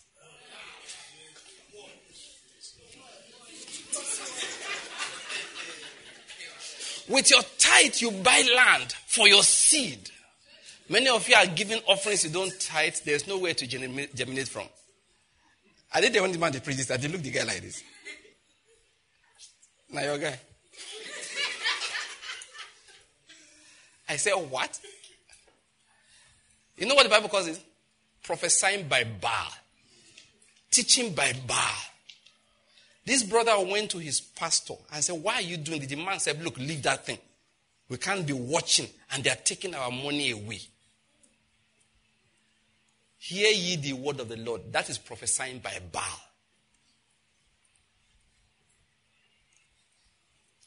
One of our brothers, I don't go mention his name. Oh. I won't say whether he's, where he's sitting in the hall. Oh. I don't even know whether, whether his hand is crossed like this. I won't tell you. Whether he's now moved his hand out because I said his hand was crossed like this. I won't tell you. When I met this guy in church, his pastor, say, Pastor, sir, I need to talk to you. See, this is what I'm doing, sir. Is it good? The man said, I beg, leave that thing. What I need is money. So all this are saying, that's not my problem now. Look at the bill I have to sort out. Bishop has said we should do this one. Do that. Look, look, look. So please, all this one you are saying. If it's not going to bring money, go away. So all this doctrine you are telling me. You think I don't know the Bible? I went to Bible school, you did not go. You want to come and teach me the Bible? I know it too, but I need money. Now, when a man tells you like that, what else will you do? He must say, if you want me to hear you, bring money. You can buy the right doctrine back into my mouth. Yeah, that's what he was saying. He said, Look, all I need now is two million. naira. If you bring two million naira, I will print the correct thing. So I know what I'm doing is not right, but I need to prophesy by Baal. In case you do not know, that is why our roads are full of bandits. Yeah. Because when you bandit in the realm of the spirit, physical bandits will show up. When you do violence to the word of God, you are introducing violence into the land. That's what I'm telling you. Principle of God, like I say, is our school of prayer. We're just telling ourselves what we need to pray about. He said they prophesied by Baal. That's what they are doing. But Elijah, by the sword of the Spirit, he put all of them to death. We are going to put that spirit to death. We'll put that spirit to flight. We need, see, let me explain something to you. I am wishing for a better tomorrow. Thus says the Spirit, it is not coming until this thing is done. Because how did the bad present come? If you don't wipe out the bad, the reason for the bad present, you will not get a better tomorrow. And I'm giving you the word of the Lord to the church. The reason for the bad present is because the church is not clean. And the iniquity, the defilement in the body of Christ. That's what I'm telling you. The defilement in the body of Christ is because they are prophesying by Baal. Anytime you prophesy by Baal, anytime you tolerate Jezebel, the land is full of violence. Anytime the people of God prophesy constantly by Baal, once Jezebel is being tolerated, the land is filled with violence. Once the people of God continue to teach, remember, Peter told us. In fact, not only Peter, Jesus told us also. He said there will be prophets. He said just like there were false prophets arising in their midst, false teachers will arise. He said, what did Jezebel do? She was teaching. She was teaching the people to the end. He wasn't teaching them, look, this is how to commit immorality. Let me, this is how to commit adultery. No, that's not what she was doing. No. She was giving teachings that without realizing it was producing those things. These I have observed. If you see a pastor that loves money, see a church that they love money, adultery, sexual immorality, dishonesty will fill their midst. They can't help it. Please go and read my book again. I beg you. If you have not, go to our website. It's there. Worship and Sex Control. You will go and see that something pushes men like Amnon. There's a spirit that you release into the air if the love of money is there. These spirits, they have a way, like I wrote in the book. You bring in one spirit, they have a way of calling their brother. Say, bro, space there, that house. Normally they go there, they sit down for some time. You see love of money, love of money, love of money. Ah, this place is nice. Spirit of love of money is thriving. You now go and meet the spirit of adultery. Come. Space they there. They don't cast people out in that place. Oh. If you come, you'll be comfortable. That one will come. Sit down. Ah, two of them will stay there for a while. This is the space now. What do we now go and bring the spirit of hatred and anger? They will go, they will bring. That is why it starts with we are sharing money. The next thing, we are doing funny immorality moves. Next thing, we are angry with each other. We start stabbing each other. Then one day you hear that one pastor hired uh, assassins against another one. These are spirits. They are not normal connections. They are spirits coming one after the other. I've told the story severally of one brother who told me, a minister. One day my wife and I went to visit him. Told me a story of one preacher that came to him to beg for deliverance. Why? Because he will go and minister. After preaching, you and preaching now, finish preaching powerfully. At night, you go and look for him. He's in one backyard hotel with a harlot. And he said he could never control it. He wasn't, that's why he came for deliverance. To tell that it's not something he wanted to do. He couldn't help it. So he came and said, Help me. Ah. So that, that pastor told me, I told him that it's not hard. I told him that all the, because what he was doing, he was using familiar spirits to raise money. So those spirits came initially to give him money, and they, they brought with them the spirit of harlotry. And they were going to run him and I said, Look, it's not hard. That this deliverance he's looking for, he can't find it except he does one thing. He has to, you know, this Bible called place a ban on all the things they had gained by the operation of that familiar spirit materially. If he's to bulldoze the house, somebody say can't burn it, whether you burn it or bulldoze it, pull it down. Those cars don't give anybody. Put them inside there. One day went to do one program, came back with three cars at a go. That people showed into his life. No seed. I'm telling you. I said, you will never, look, I said, tell him you will never have deliverance. It's not possible until you cast away all those things. And there are things that God says, no, no, don't bring to the temple. Burn them with fire. Let them pass through the fire. I don't know what finally happened to him, but I had no doubt in my mind that is the only, remedy. That is only after that. Of course, all the bank account, you liquidate it. You clean out all the money. That kind of money itself. Just look for one charity organization that taking care of leprosy. Yeah, don't even give it to people who are taking care of babies. Because you can't throw away Naira like that. Just transfer look for one leprosy mission somewhere. Transfer the money to them. Then put down the house. Don't sell it. Put it down. Put the cars there. Put them on fire. When you are finished, then come. We'll go and baptize you again. Then we'll cast out the demons. Because that's salvation, you didn't have it. Now you give your life to Christ properly. Then we'll, the demons will go. But if you want us to be casting, we'll finish casting out the demon, then you go back to that S class. the demon will go out. Oh. It will go out. Because if we say come out, we are too powerful. it will go out. Then as you leave, you come back with how many spirits? Seven spirits. This time around, they will enter into you. Then you carry that motor and drive it against the wall. That's what they do. Those spirits are evil. That's why they are called what? Evil spirits. So that's what Jezebel does. When you see false doctrine thriving, when you see a doctrine of grace that is not in alignment with what the gospel teaches us, when they are denying the Lord who saved them, you know what is happening? They are inviting the spirit of immorality. That is why when violence fills the land, these problems we are seeing in this nation is a spiritual problem. It is not at all a physical problem. What is it? A spiritual problem. Let me end the message here so that we can pray and then we leave. No need to go and read it again. First Kings chapter 18, but don't bother just for those who don't know where it is. What happened? We all know the story. Elijah came. Elijah took them to the where did he go and kill them there? Anyway, he made sure all the prophets died. What we are going to do today, two prayers we are going to pray. All right, one of them, one major one. We're not going to pray, we're just going to lift up the word of God. Which is what? The sword of the Spirit. If you lift up the sword of the Spirit against the evil spirit, the evil, that, that is the false spirit, the Jezebel spirit, that spirit that brings in immorality and violence to the land, in which people prophesy, they invite it by prophesying by Baal, which you have seen is nothing more than mammon. That's the spirit. That's why the, Bible says that anyone who wants to become rich will pass through what? Many hurtful lusts and pierce himself through with many sorrows. That's it. It's a spirit. It's a spirit of, of mammon. That's why you see people, they are prophesying by Baal. They are prophesying by Baal. They go around prophesying money out of your pocket into theirs. It is not an innocent thing. Please, again, when I'm preaching, I like to drop words for pastors. Pastors don't dabble in it. Don't patronize these people that they say they know how to raise money. When they finish raising money, they will raise immorality in your assembly and leave it behind. I've heard of pastors that they invited to come and raise money.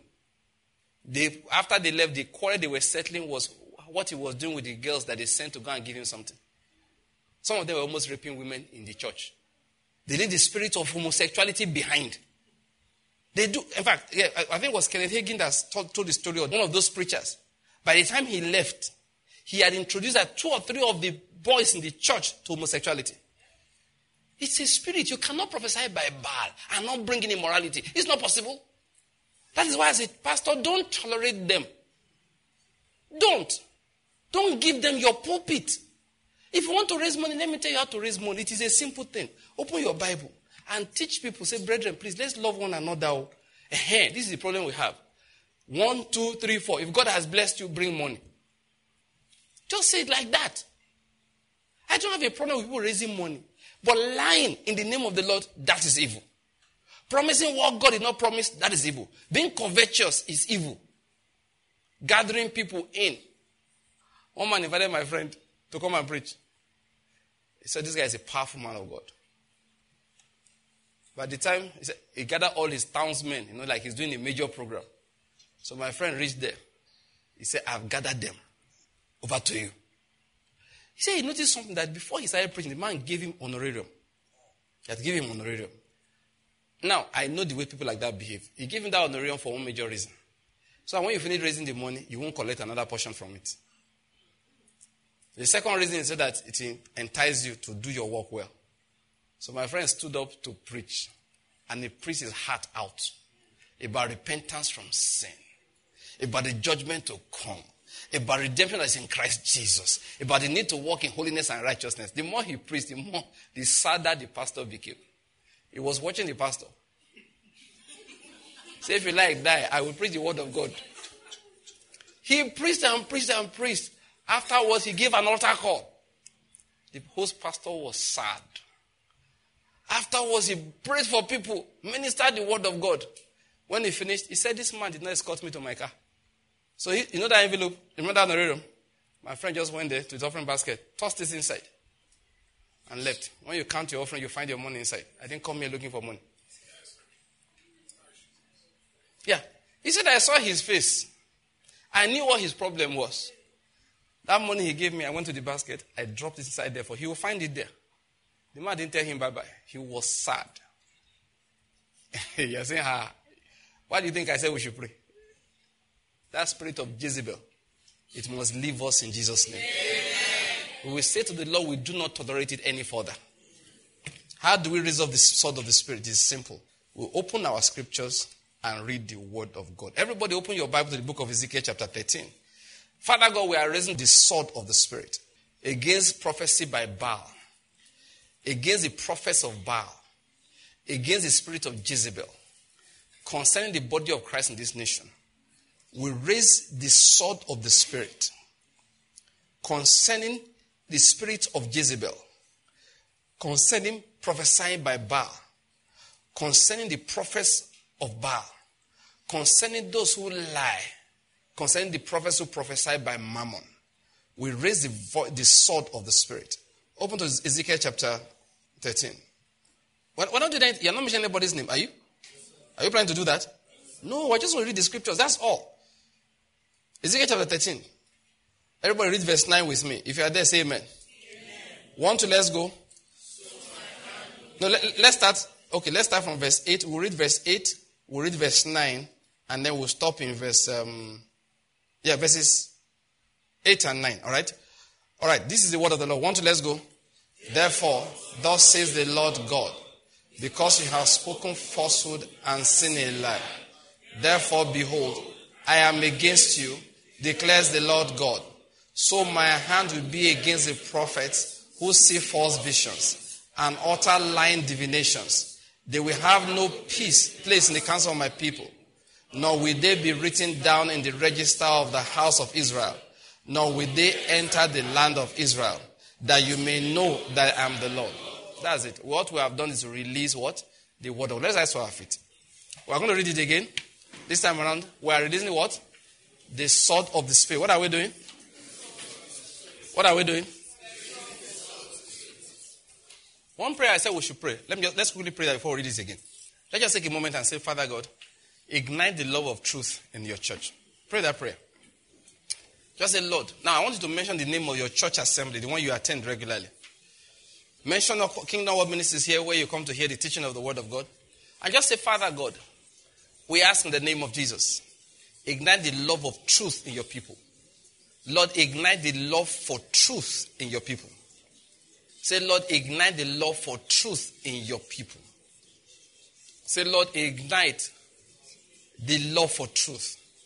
So that the spirits of the children of God will reject lies. It's important. It's important that our spirits reject lies.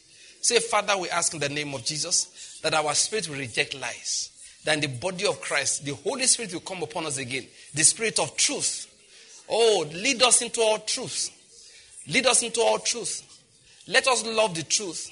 He said, Desire the sincere milk of the word that you may grow thereby. The sincere milk, Lord, give us a taste for it. Give us a craving for it. The craving to know truth. Because there are congregations you will get to, eh? You start talking nonsense, nobody will listen to you. You're talking nonsense, nobody is listening. Why? Because the love for truth is in their hearts. It's not just against false prophets. The people must want the truth. My people love it so. That's part of the problem. My people love it so. That is part of the problem. So, Lord, you know, compel your people. Pour a spirit upon them afresh so they will not love it so. It's a simple prayer like that. Say, Lord, pour a fresh spirit upon your people. The spirit of truth. The spirit of the love of righteousness. The spirit that wants to know the truth of God. I'll need you to pray that prayer. Say, Father, in the name of you, I pray for the body of Christ. That we will love the truth. So that we will not be tossed to and fro by every wind of doctrine. So that these spirits of Jezebel, these lying prophets will not come and turn us away from the path of righteousness. That's our desire. Lord, that we will not be turned away from the path of righteousness. In the name of Jesus Christ. All right, let's read that again. This time I want you to read it as you are prophesying. You are, you are driving out the spirit. Do you understand what I'm saying? You are giving voice. You understand? You are activating the word of God by giving it your voice. You are giving it your authority on the earth. Are you there? Now we're going to read verses 8 and 9 again. One, two, let's go. Therefore, thus says the Lord God, because you have spoken falsehood and seen a lie. Therefore, behold, I am against you, declares the Lord God so my hand will be against the prophets who see false visions and utter lying divinations. They will have no place in the council of my people, nor will they be written down in the register of the house of Israel, nor will they enter the land of Israel, that you may know that I am the Lord God. Amen? Amen. I said amen. amen. Father God, by these words we drive out the spirit of Jezebel. Amen. We drive out the spirit of the lying prophet. Amen. We shut every mouth that prophesies by Baal. Amen. We shut every mouth that prophesies by Mammon. Amen. In the name of Jesus Christ. Amen. Let's open another portion of the scriptures quickly.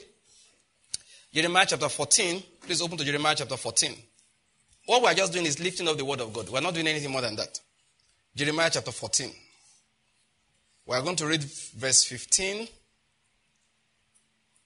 Yeah, we'll read verse 15. Sorry, let me just get it clear. Now, this doesn't sound nice, but it's the word of God. Amen? We're reading verse 15 all the way to verse 16. One, two, let's go. Therefore, thus says the Lord concerning the prophets who are prophesying in my name, although it was not I who sent them. Yet they keep saying, There will be no sword or famine in this land. By sword and famine, those prophets shall meet their end. The people also to whom they are prophesying will be thrown out into the streets of Jerusalem because of the famine and the sword. Let's stop there. Now, like I said, it doesn't sound nice. But Father God will lift up this, is your word, not ours. We lift up this word against the lying spirits. Amen. Say amen to that. Amen. By this we cast out the spirit of Jezebel. Amen.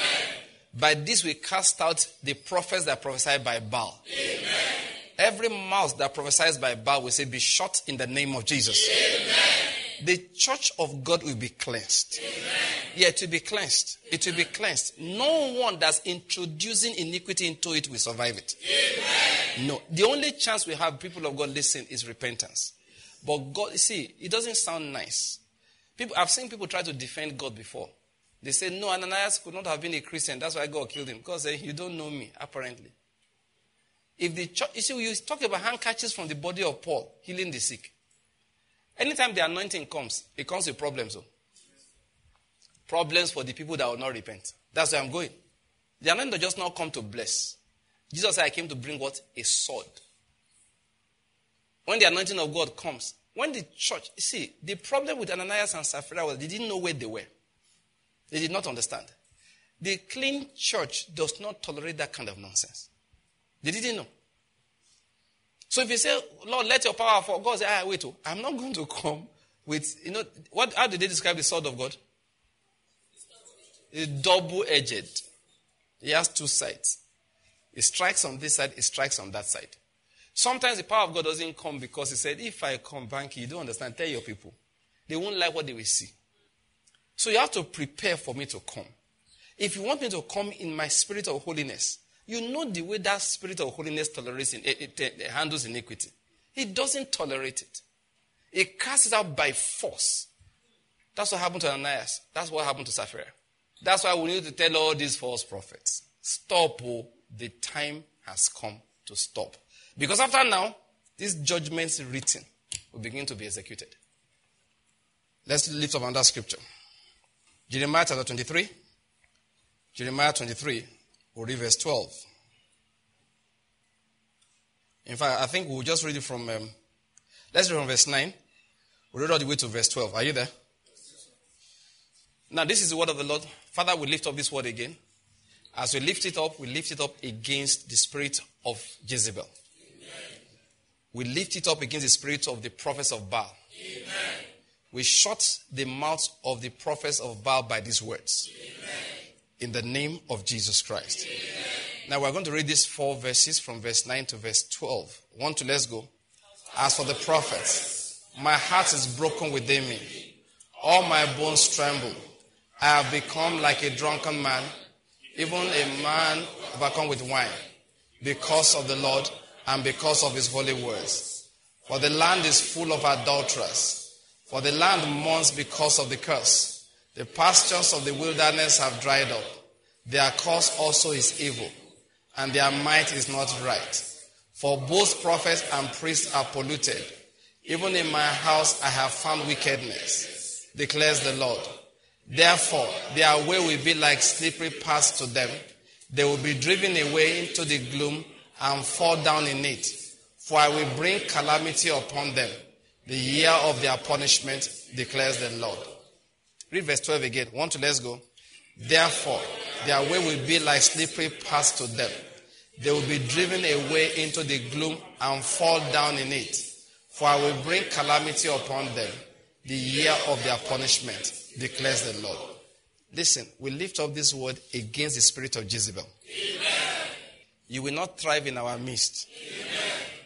Your way has become to you like slippery paths. Amen. You will fall down and disappear from our congregation. Amen. You will fall down and disappear from our congregation. Amen. In the name of Jesus Christ. Amen. The word of truth will prevail in the midst of us. Amen. In the body of Christ, the word of truth will prevail. Amen. I say it again in the body of Christ, the word of truth will prevail. Amen. The church of God will be clean. Amen. The church of God will be renowned for righteousness. The church of God will be renowned for truth. In this nation, holiness, righteousness, and truth will prevail. In every message we preach from our altars, holiness, righteousness, and truth, the truth of Jesus Christ will be exalted. Amen. We shut down every lie. Amen. Father God, make them liars. Amen. Show them to be liars. He said, Don't add to his word, otherwise, he will show you to be a liar. Lord, we activate that principle. Show them to be liars. In the name of Jesus Christ. Lord, let all those who seek you rejoice and be glad in you.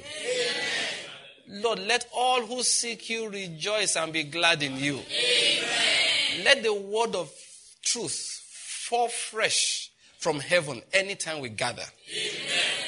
Amen. Lord, let lie not survive there. Amen. In the name of Jesus Christ. Lord, we reject false doctrines. We reject the doctrine of Jezebel. We reject the doctrine of the Nicolaitans. These are things you hate. That's what he said. Things that I hate. Lord, what you hate, we hate. Amen. What you hate, we hate. Amen. The doctrine of the Nicolaitans, we hate. Amen. The doctrine of Balaam, we hate. In the name of Jesus Christ. Father, we thank you. Let's open our Bibles also quickly. Let's read Zechariah chapter 13. Zechariah chapter 13. We are going to read a few verses from verse 1. Let me see where we're going to stop. We'll stop in um, we'll stop in verse 4. All right? Zechariah chapter 13 from verse 1 to verse 4. For those who are wondering why we sound uniform, because we're already from New American Standard. So if your version is different, just share with your neighbor. Is that okay? Zechariah chapter 13. Are you there? I just noticed something.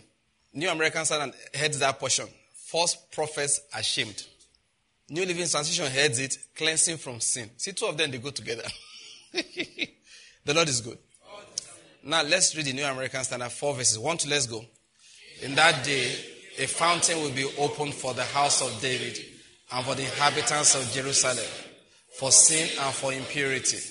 It will come about in that day, declares the Lord of hosts, that I will cut off the names of the idols from the land, and they will no longer be remembered. I will also remove the prophets and the unclean spirit from the land. And if anyone still prophesies, then his father and mother who gave birth to him will say, You shall not live, for you have spoken falsely in the name of the Lord. And his father and mother who gave birth to him will pierce him through when he prophesies. Amen. Notice what he said. he said that it will come about in that day, that's verse 2, declares the Lord, that I will cut off the names of the idols from the land, and they will no longer be remembered. And I will also remove the prophets and the unclean spirit from the land. Did you see that? The prophets go with what? Unclean spirits. That's what they do. Let's read verse 2 again. One to let's go. It will come about in that day, declares the Lord of hosts, that I will cut off the names of the idols from the land, and they will no longer be remembered.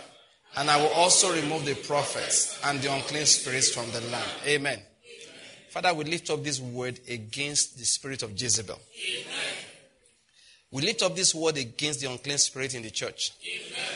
We lift up this word against false prophets. Amen. We lift up this word against false doctrines. Amen. We lift up this word, Father God, Father God, against those who know the truth. People, if you know the truth, let everybody know now. If you know the truth, you must repent. God is calling on all those who know the truth to repent because he doesn't like to bring judgment. However, the judgment is going to hasten. So you have to rush into repentance. Lord, we lift up this word against the lying prophets, against lying spirits. As you have said, remove the prophets from the land. The lying spirit from the land. The spirit of Jezebel be removed in Jesus' name. All those who prophesy by Baal, all those who hold, hold on to the doctrine of Balaam, all the spirits that promote prophesying by mammon be removed from this church in the name of Jesus. Amen. We are speaking about the church in this nation. We lift up this word against them. Let's, let's do that verse 2 again. One to let's go. It will come about in that day, declares the Lord of hosts, that I will cut off the names of the idols from the land, and they will no longer be remembered. I will also remove the prophets and the unclean spirits from the land. Amen? Amen. In the name of Jesus Christ. Amen. Let's give Lord thanks because He has heard us and is cleansing His church. He said that He might cleanse her by the washing of water by the word. Say, Lord, by your word, build up your people. He said, Desire the sincere milk of the word that you may grow thereby. Lord, release that sincere milk into the body again. We ask of you in the name of Jesus. Release that spirit, that sincere milk spirit. Father, we give you praise. Lord, we thank you. Lord, we give you praise. We thank you. In the name of Jesus, we have prayed. Amen. All right, the Lord is good. Let's share the grace and fellowship. One, two, let's go. Grace of our Lord Jesus Christ. Surely we have passed out of death and we have passed into life. We have passed out of darkness into the light of Christ. We have passed out from under the curse into the blessing. All things have passed away in our lives. We are now filled with the Spirit of Christ. We live above sin and walk above the devil because we are seated high above with Christ. This is our season of the demonstration of the Spirit and of the power of God in the name of Jesus Christ. Amen. Can you bless people beside you? Say, This is your season.